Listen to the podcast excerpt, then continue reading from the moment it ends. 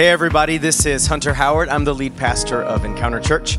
Here at Encounter Church, our vision is helping people encounter God. And that's what I pray and hope for you today that you will encounter God through this message. Enjoy.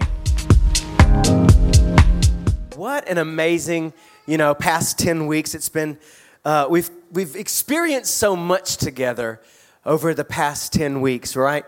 Um, just hearing God's word and seeing what it is that He's showing us and how He's leading us, And, celebrating, man, I'm still not over the happy feelings of the high five five year anniversary.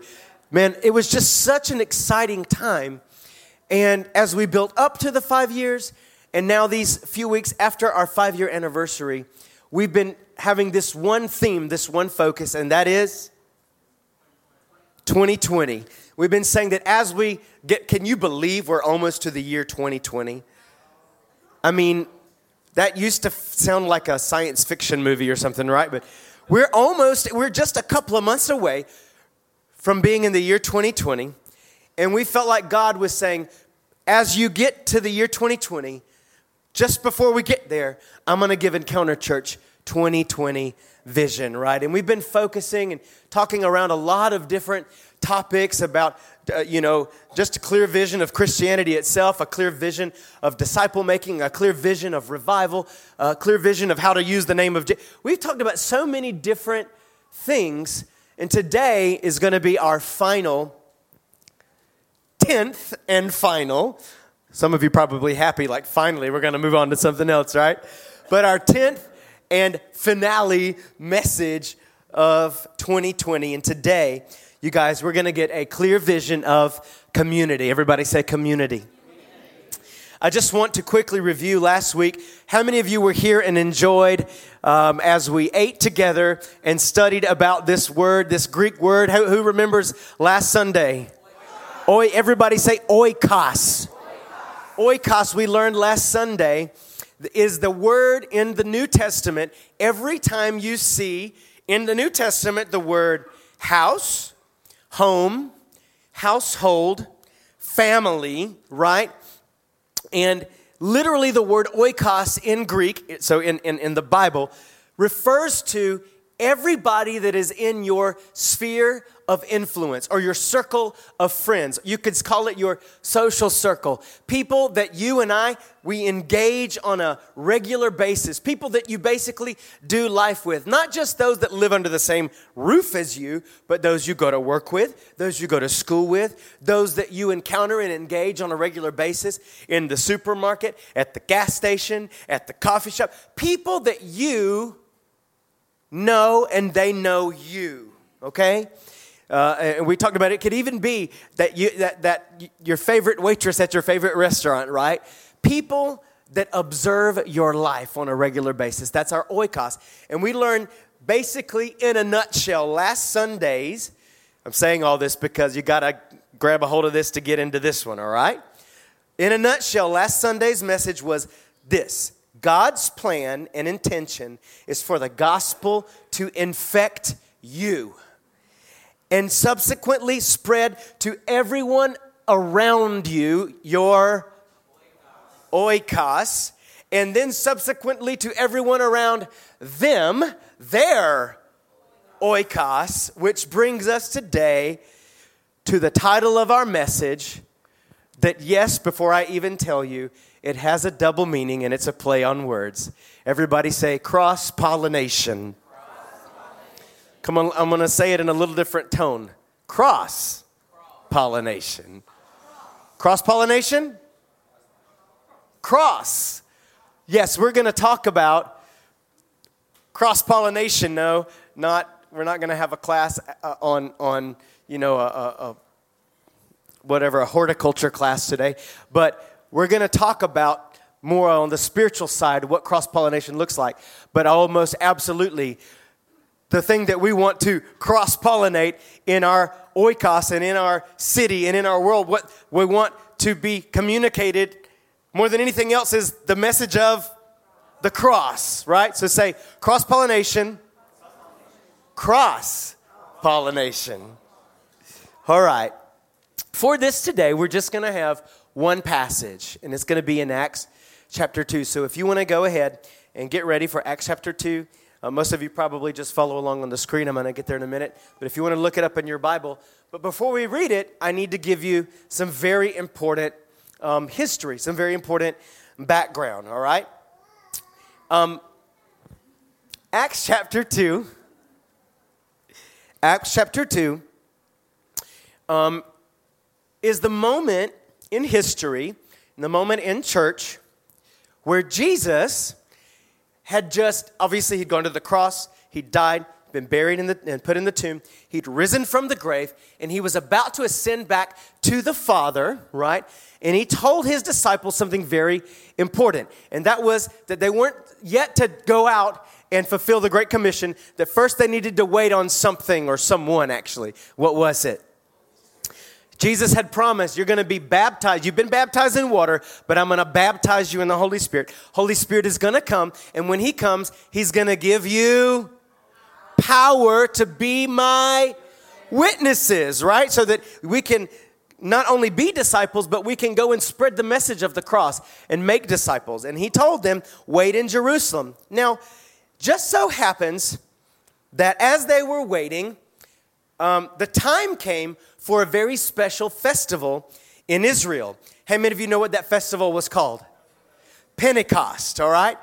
Pentecost. You heard the word Pentecostal, right? We call churches Pentecostal, but really it just comes from what happened in Acts chapter 2. But Pentecost was a very special festival where the people, the Jewish people, would come together at the end of the harvest season and they would celebrate with great gratitude the harvest, right? You with me? And so for the festival of Pentecost, people would come from all over and they would gather in Jerusalem. Okay? So what would happen is that people would come from all the different regions around having different languages, different skin tones, different even cultural values and practices. And they would all come together for this one purpose at Pentecost and that was to celebrate the goodness of God and, the harvest, okay? And so this is the setting for when the Holy Spirit came in Acts chapter 2. It was this very, I mean, the town was electric, it was alive. Jerusalem was hopping, all right? They were celebrating the harvest. They were there for the festival of Pentecost. And it wasn't just a bunch of people that looked the same and talked the same. It was people from all over that even spoke different languages all together to celebrate. And all of a sudden, in the beginning of Acts chapter 2, who shows up on the scene? Holy Spirit, right?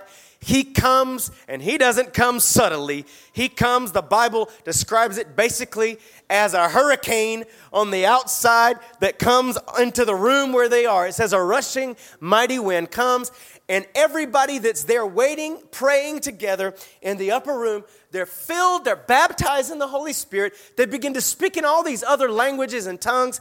And then the people start to gather because they hear the noise. I think they heard the wind and they heard the tongues and all this stuff. And people gather and they begin to hear everybody speaking in tongues. But some ama- this amazing miracle happens. Everybody, the different ones of them, could understand different ones of the disciples speaking different languages. So it was tongues and interpretation of tongues right there, okay? So, what does it have to do with anything? The point is, when this happened, when Holy Spirit showed up, when the Holy Spirit was poured out,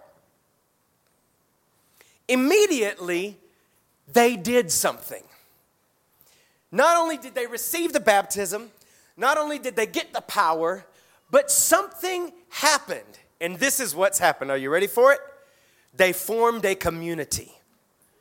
They formed a community.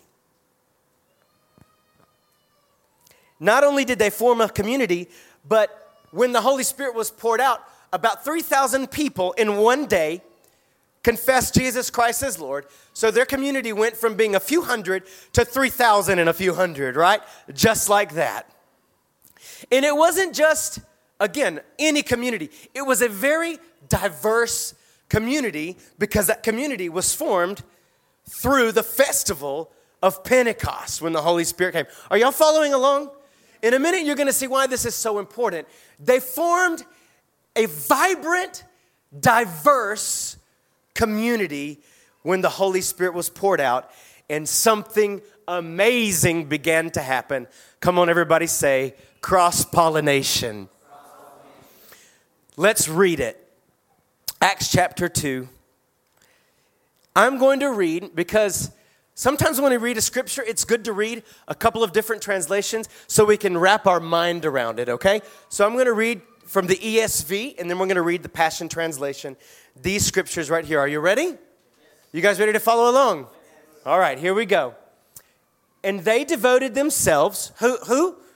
We're talking about this community, right? They devoted themselves to the apostles' teaching and the fellowship, to the breaking of bread and, to, and the prayers.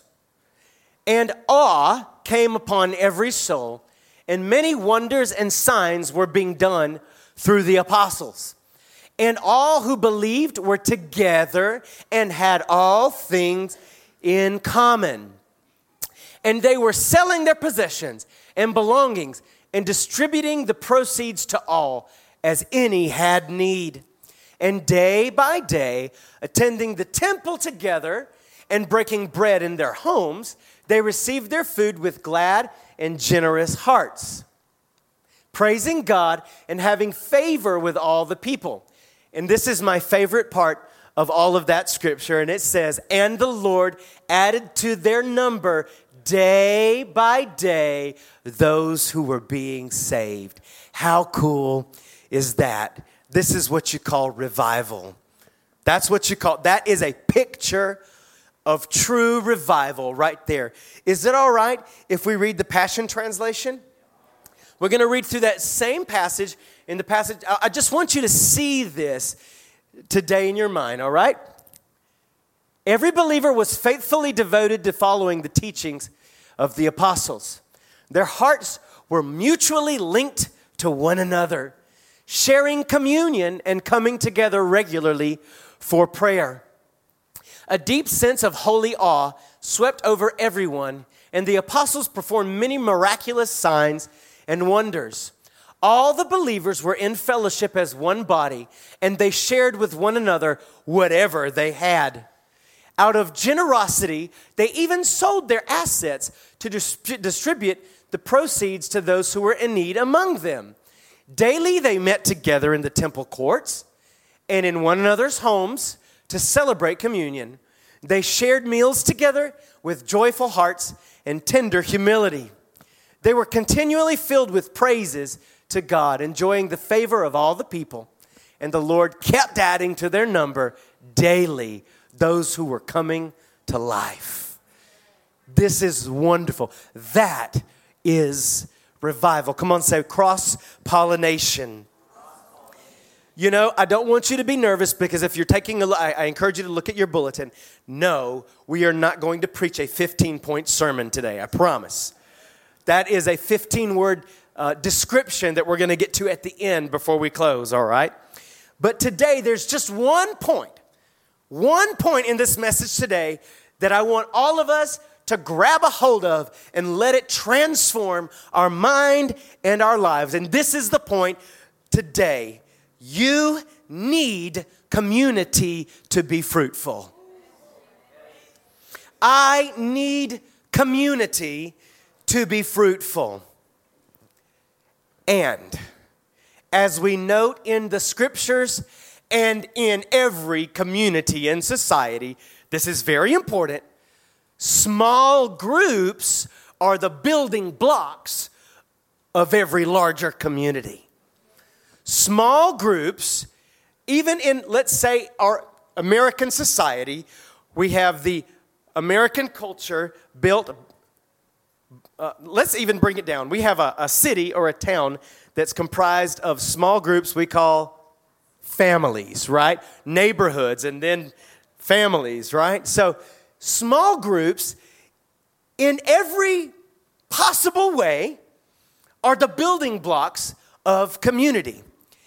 And to be spiritually fruitful, in order to be successful and fruitful as a disciple of Jesus, there's no way around it. You and I need community. Come on, say community.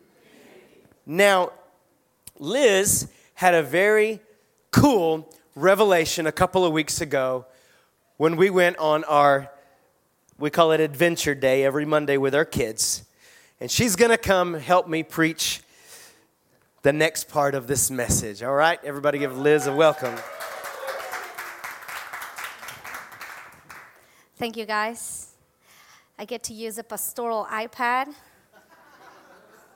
We, we, after 11 years, we finally have become one. Just kidding. um, you know, like th- two or three weeks ago, we went to the orchard. Orchard, right? It's a hard word for me. Orchard, yes. And I have a picture uh, of the orchard we went, and it's like an apple orchard. And I always like to go and look at the trees because all the fruit that they have, it has always been inspiring to me. And I think about, you know, that we're called to, to bear fruit, and if we are um, connected to the vine, we will produce fruit. And so I always go and like and, and like to go see what it looks like to be a tree full of fruit. You know, because you, you don't see that in a daily, you know, wherever where I live, you don't see that, you know, like in our neighborhood.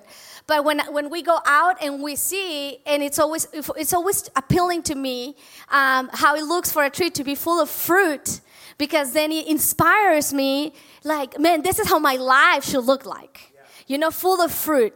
And for some reason, God, oh, I mean, trees always talk to me. Like, God always uses trees to talk to me a lot. And and, and so I, I'm there and I'm walking and I'm like, yeah, this is how it looks to be fruitful. I want to be fruitful. I want to have fruit in my life, you know, and, and, and something that has to do, well, why do you want to have fruit, you know, because that's part of who we are. You know, God created us with the ability of multiply and to, and to, and to, and to produce fruit.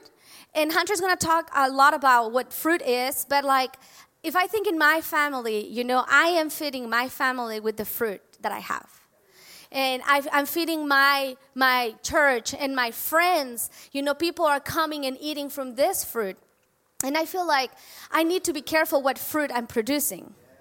I need to be careful. You know, what am I giving to my family?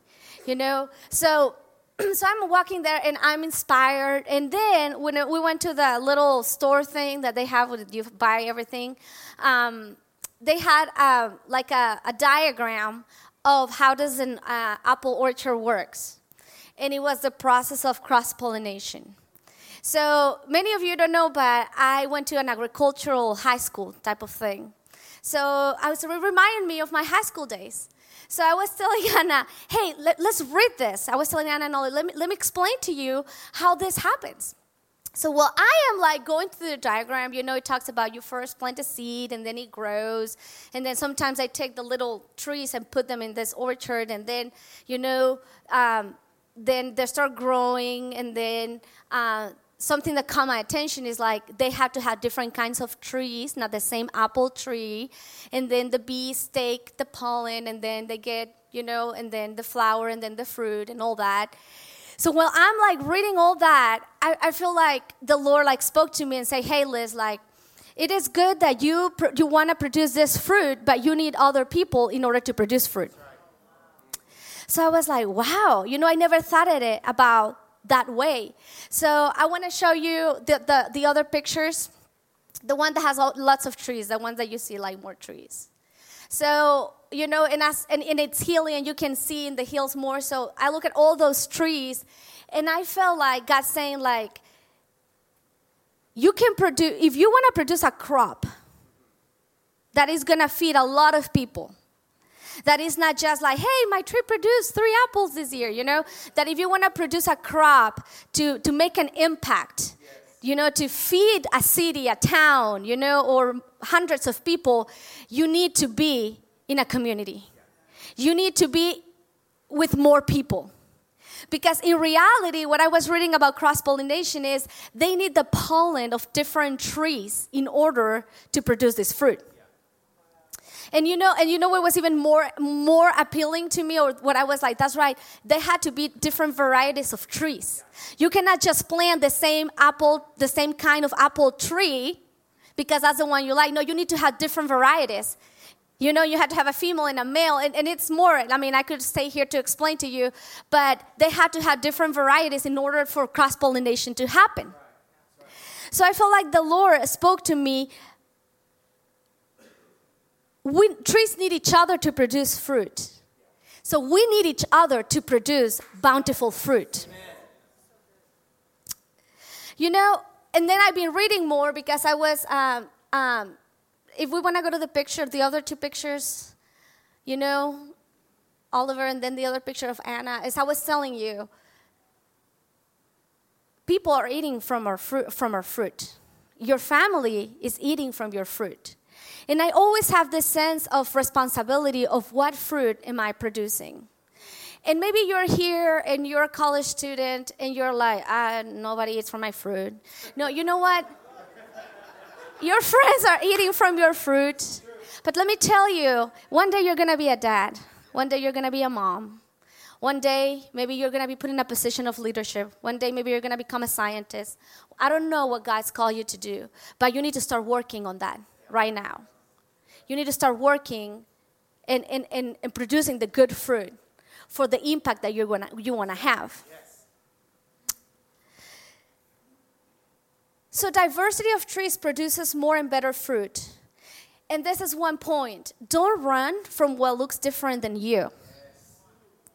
Sometimes I see that it's really hard for people to get planted or to be planted in a church or in a small group because you cannot find a group that fits you because it looks different than you. The age group is different. The culture is different. The background is different. And we find ourselves saying, I have nothing in common with these people, so I don't want to be part of it. But without difference, there's not gonna be much fruit. Without like a change, without like getting out of your comfort zone, there's not gonna be a crop of fruit. You know, I even research if I want to plant an apple tree in my house, you know, I need to have two varieties. I cannot just have the one I like because there are very small chances that I'm going to produce fruit. And then, uh, as I was talking to my dad, that he's an agricultural engineer, there are even ways like, man, if you have three or four and you scatter them around, it's, be- it's, it's better, you know, because there's more uh, cross like pollination and contamination, what they call, but it's really like sharing pollen. So we cannot run from something that looks different than us because our mind nowadays tells us, oh, it's different, it's uncomfortable, that's not for me. Right. But it's actually those places that we grow. That is actually those places that we need what people have that definitely we don't have. Does it make sense? And we can share and we can cross pollinate you know, so then we can have a crop. So I was reading if you want to have enough fruit, even if you want to plant in your house an apple tree, you cannot just plant one apple tree and you'll have even apples for your household. You at least need to have two. And I feel like in our church has called us to produce a crop because we need to influence uh, people around us and first for our families. And you know, and I think about fruit is so important to me because even as I was talking to Anna last night, we were talking about reading the Bible, and she's telling me, you know, I don't know how to share the gospel with my friends. I'm not very brave to just walk and like tell people. So my fr- and she really wanted to, but she hasn't been able to. And, and kids, her, they're teaching them, and she told me, I need the, go- the, the, the, the, the shoes of the gospel. That's what I need, but I don't know how. So my, my response is, hey, don't worry, I'm gonna show you how. I'm gonna show you how. So I feel like the Holy Spirit say that is she's eating from the fruit that you're producing. So if you're someone that's walking in sharing the gospel, let, let me show you. You know why our fruit is important? Does it make sense? And I just don't want to feel my feel, feel my family like two tiny little pale apples. You know, hey, this is all you got because I'm not willing to get out of my comfort zone and get planted and be okay in being with people that are different than me, that look different than me, that are older and younger than me. I am here to get planted because I want to produce a crop.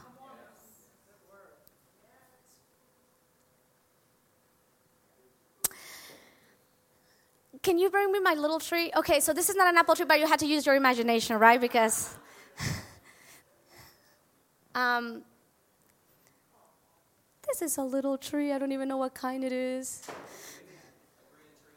Yes. You know, I've never been to an orchard and seen potted trees line up. I've only gone and seen trees that are planted. And I feel sometimes in our churches, in this church, and just in church in general, you know, there are a lot of people that come, but they don't get planted. Because they're just testing the water. And it's okay, you have to test it. You know, I'm not saying go and get planted in the first place you visit. But like, but after trying and trying and testing and testing, you know, they don't get planted because they don't want to let go of control. Does it make sense? Because when a tree is planted in an orchard, a tree has no control. The gardener, you know, the people that take care of.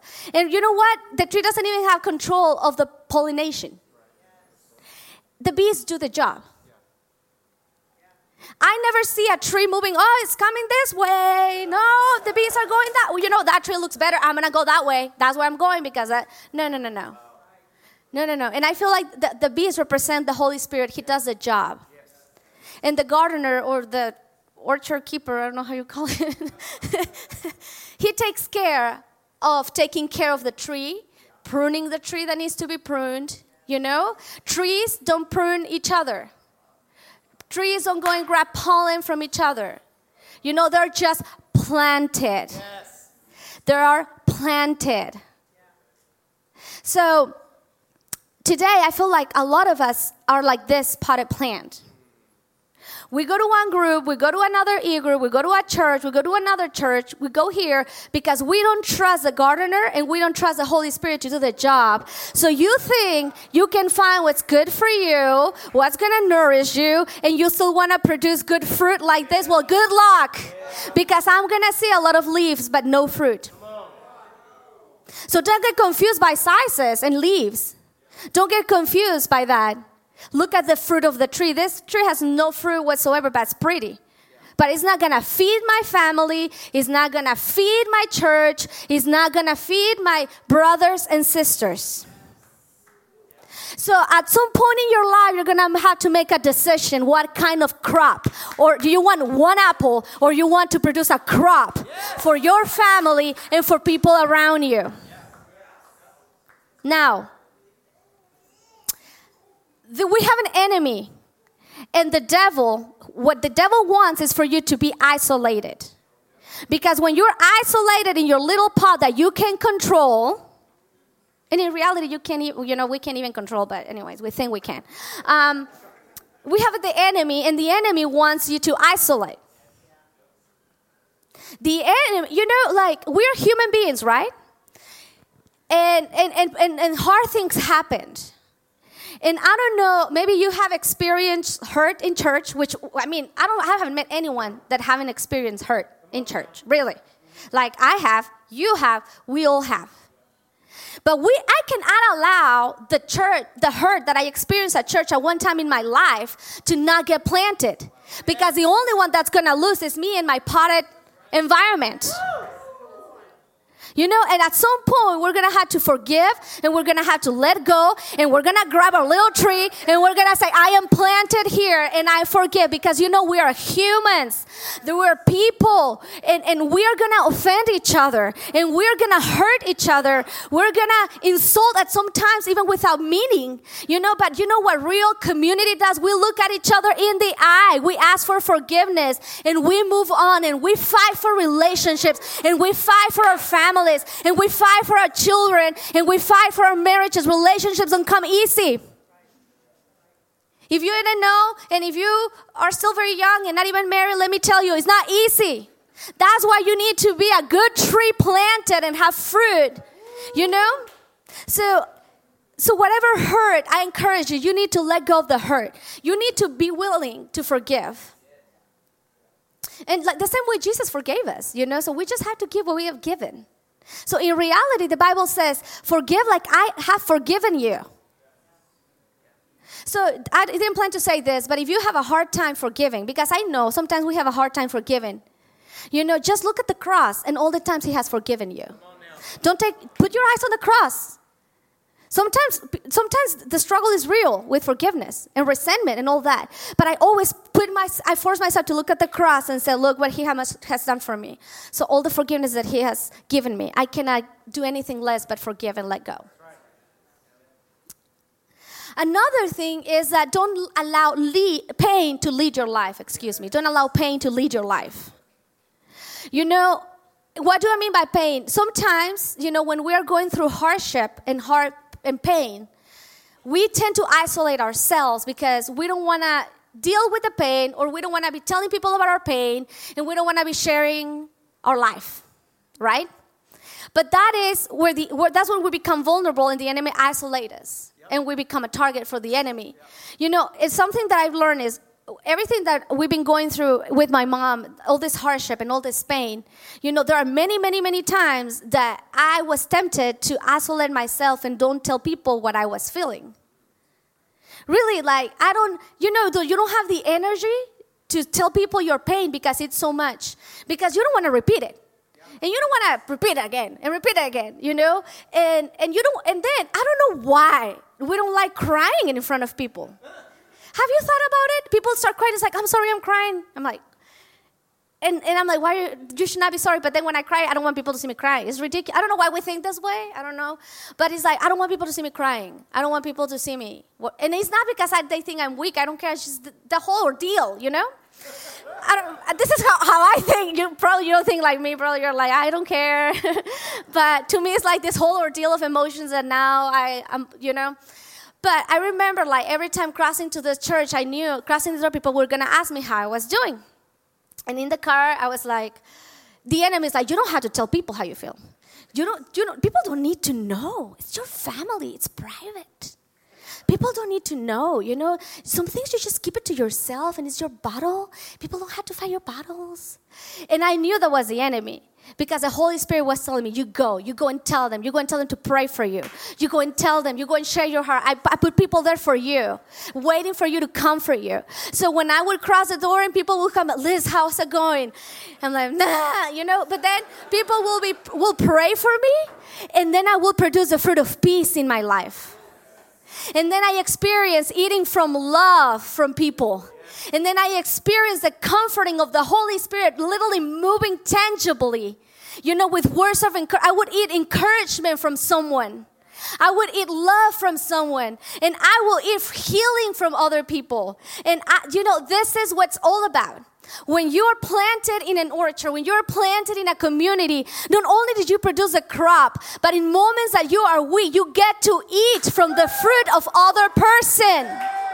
So all this keeping it to yourself, it is a lie of the enemy. It's nonsense. Because when, when we're gonna, our roots are gonna grow deep, and when we're really a community, we're gonna sit down in a small e group and we're gonna look at each other in the eye. You know, YouTube cannot give you what people can give you.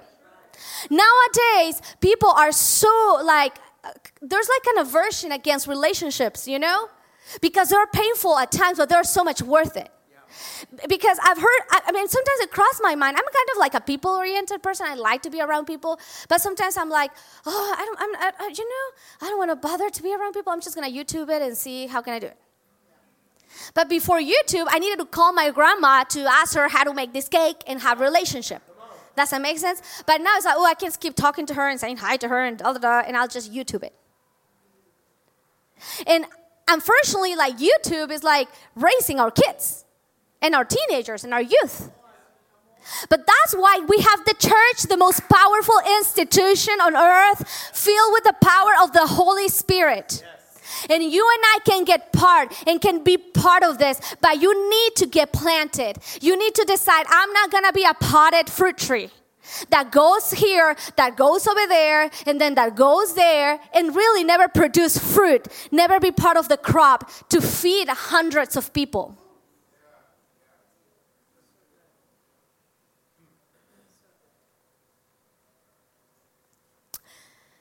You, and you can be in this, you can be going to church forever and not be planted.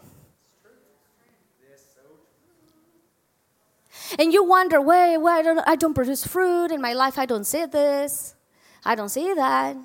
Because you're in a pot. So get out of the pot. Stop over analyzing things. You, the tree, the, the Father, our God, the Almighty God, the Father, takes care of us. I never seen a tree going to the store and asking for fertilizers and this. But sometimes we, we, we, we, we give too much power to ourselves. You know? So it does not matter how long you've been coming to this church. Are you planted? Are you trusting the gardener? And the bees do their job.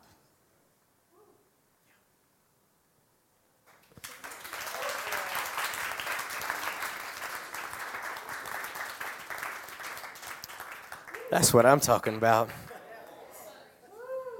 I said it before, I'll say it again. Uh, you may want to write this down. Circles are better than rows. Circles are better than rows. It's good.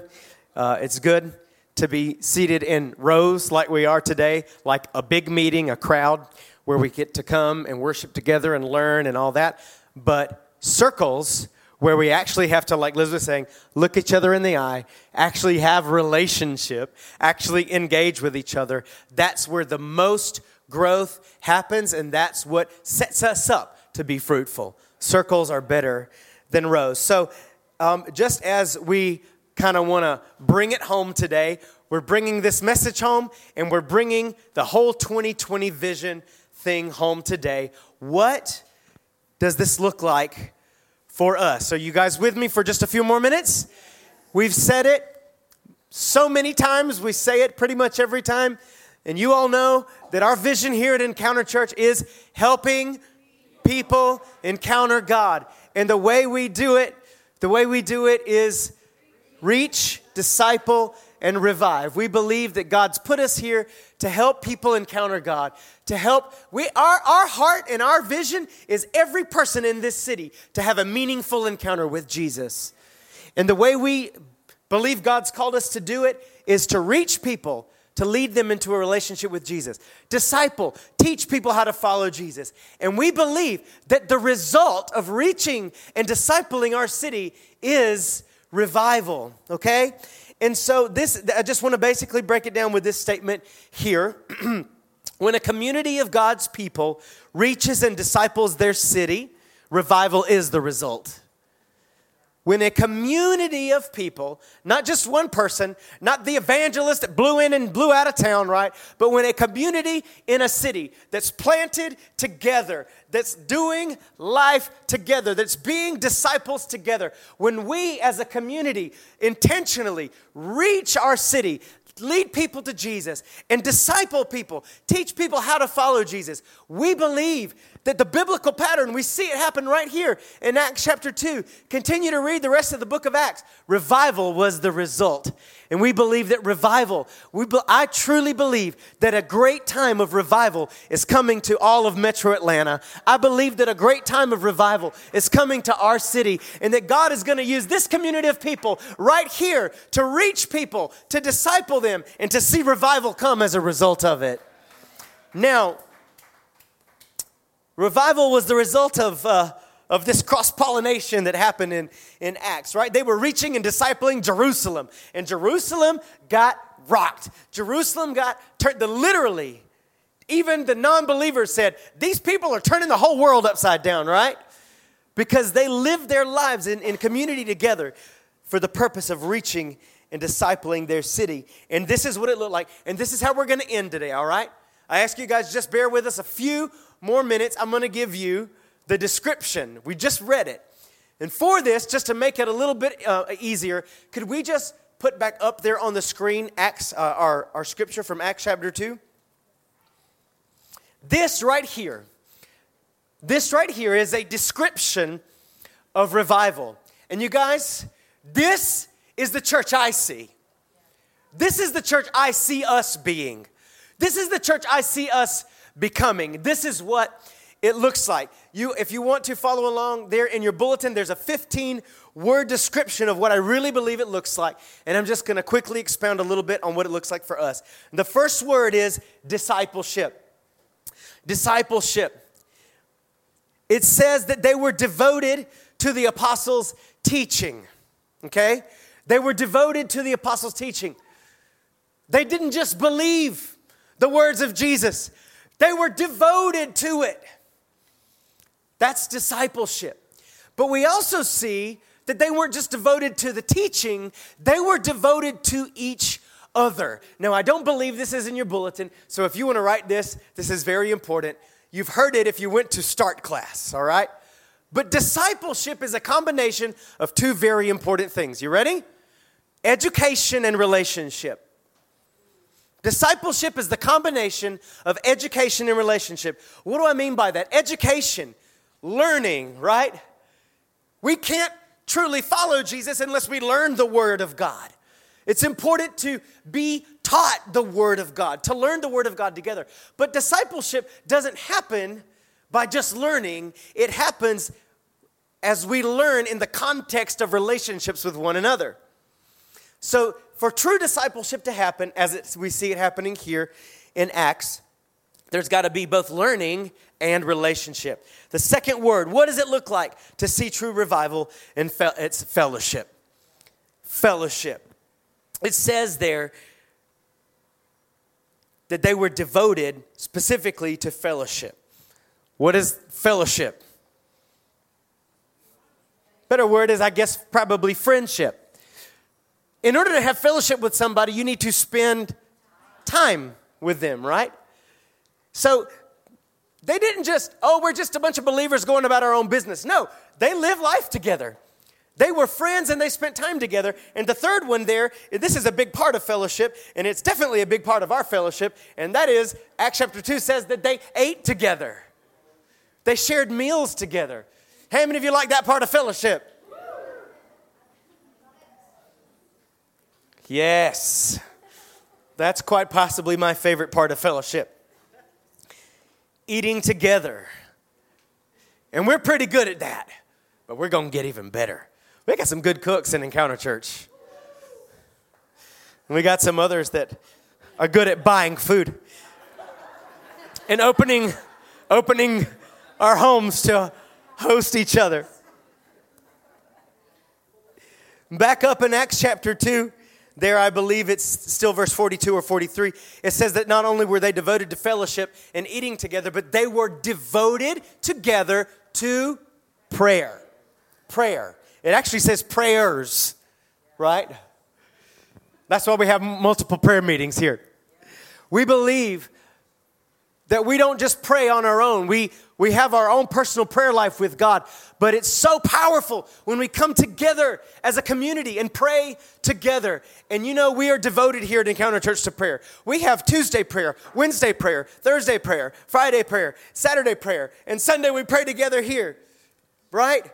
And then Wednesday night is a very extra special time of prayer. We don't just pray, we worship. There's, you know, the, the prophetic and the gifts of the Spirit and all that we really, really believe in being devoted to prayer, like we see here in the book of Acts. That's what this community did. And then it also says, um, it says that, number five, that holy awe came on them. Number five, it says, an awe came upon every soul.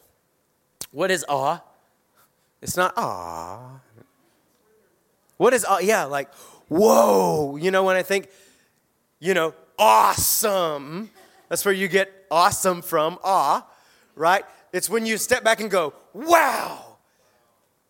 You know, they it has to do with tangibly, literally experiencing the real presence of God, not as an idea or a religion, but that truly God is among us and moving among us and doing great things, where we step back and go, wow how awesome God is. It has to do with respecting God's presence, valuing and respecting God's presence. And that's the type of community we are Encounter Church, right? Yes.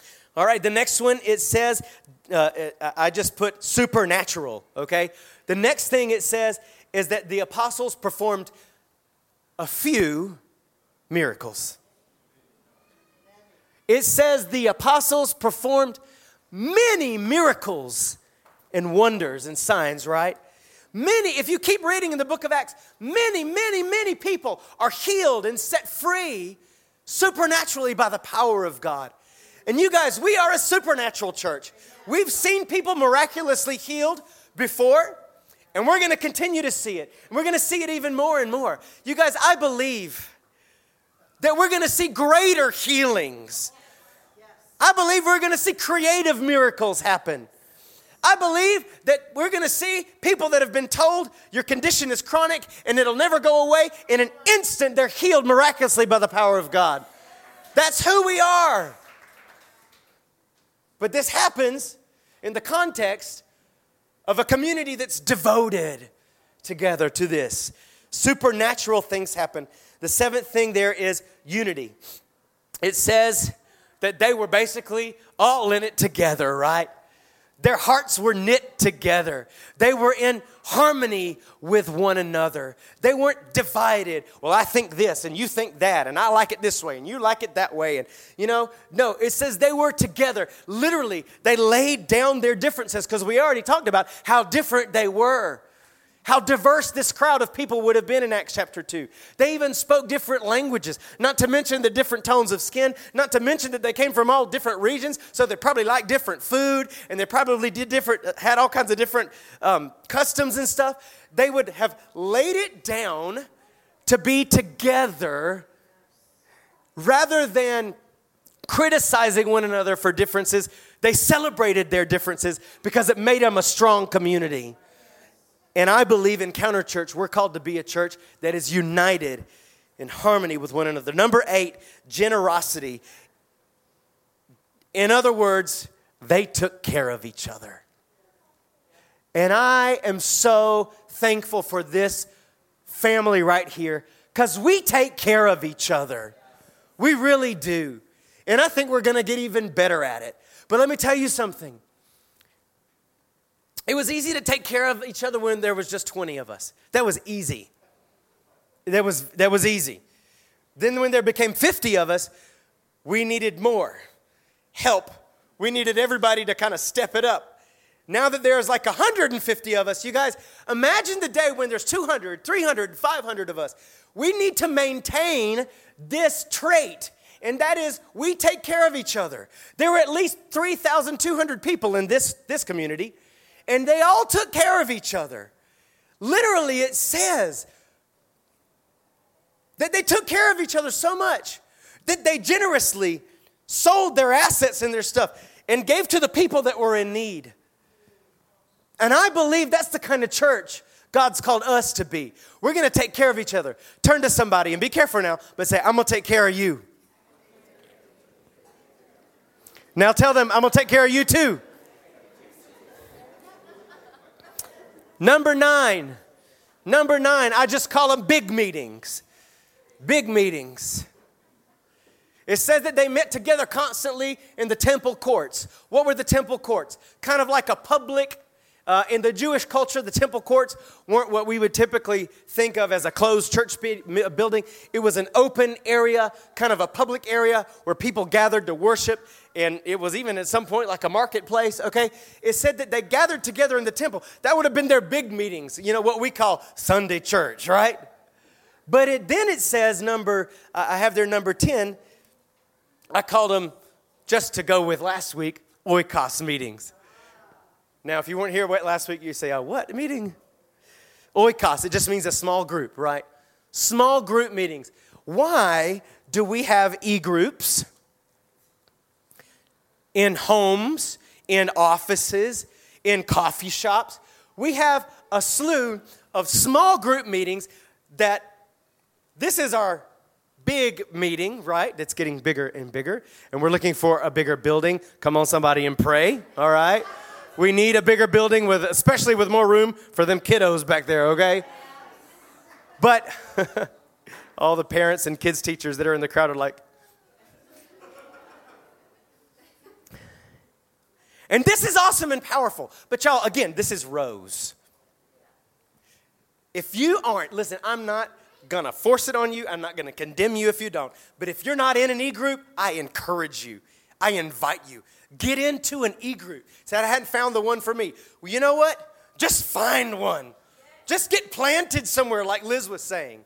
Okay? Get into a small group so that you can enjoy the relationship that is necessary to be a true disciple of Jesus. So that you so that we can feed on each other and support each other. Get in a small group.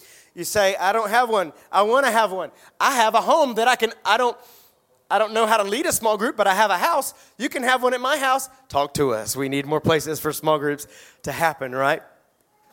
Five more. Let's go quick. Number 11.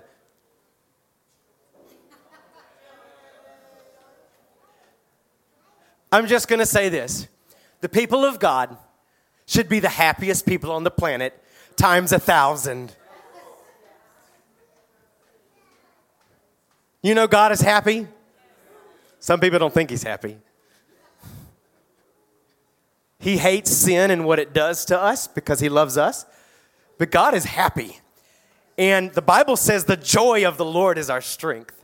I don't know about you, but I want to be strong. And according to the Bible, in order to be strong, I need to be happy. And listen, there's nothing more joyful than a move of God like we're reading about. To be part of a move of God where the presence of God is real, where people are being healed and being set free, where people are going from darkness to light, where people's lives are being turned around on a daily basis. There's nothing that brings greater joy than that. And then that produced number 12, praise. Praise, man, I love Encounter Church because we are a praising church. Praise Him. Praise Him, baby. I'll just say this.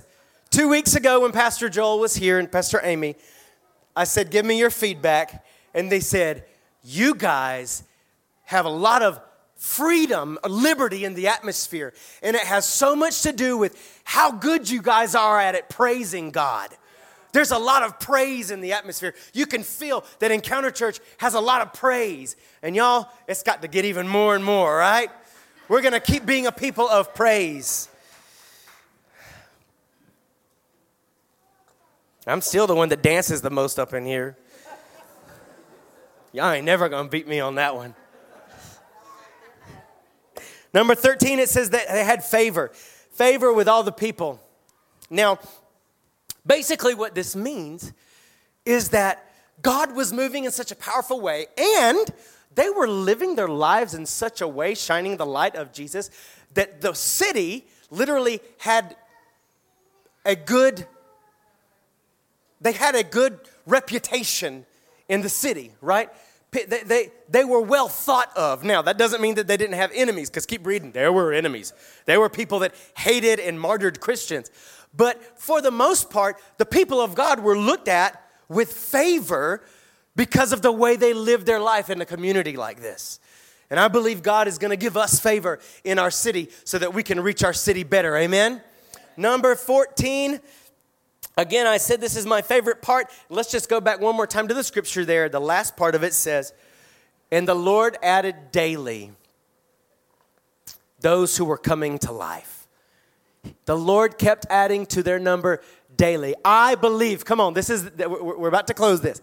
I believe we're gonna see this, this day come to where every single day, because of the way God is moving in us and among us and the way we're doing community together, the way we're living life together as disciples, a powerful community, a vibrant community of disciples of Jesus in our city. I believe the day's gonna come where every single day people are gonna get saved.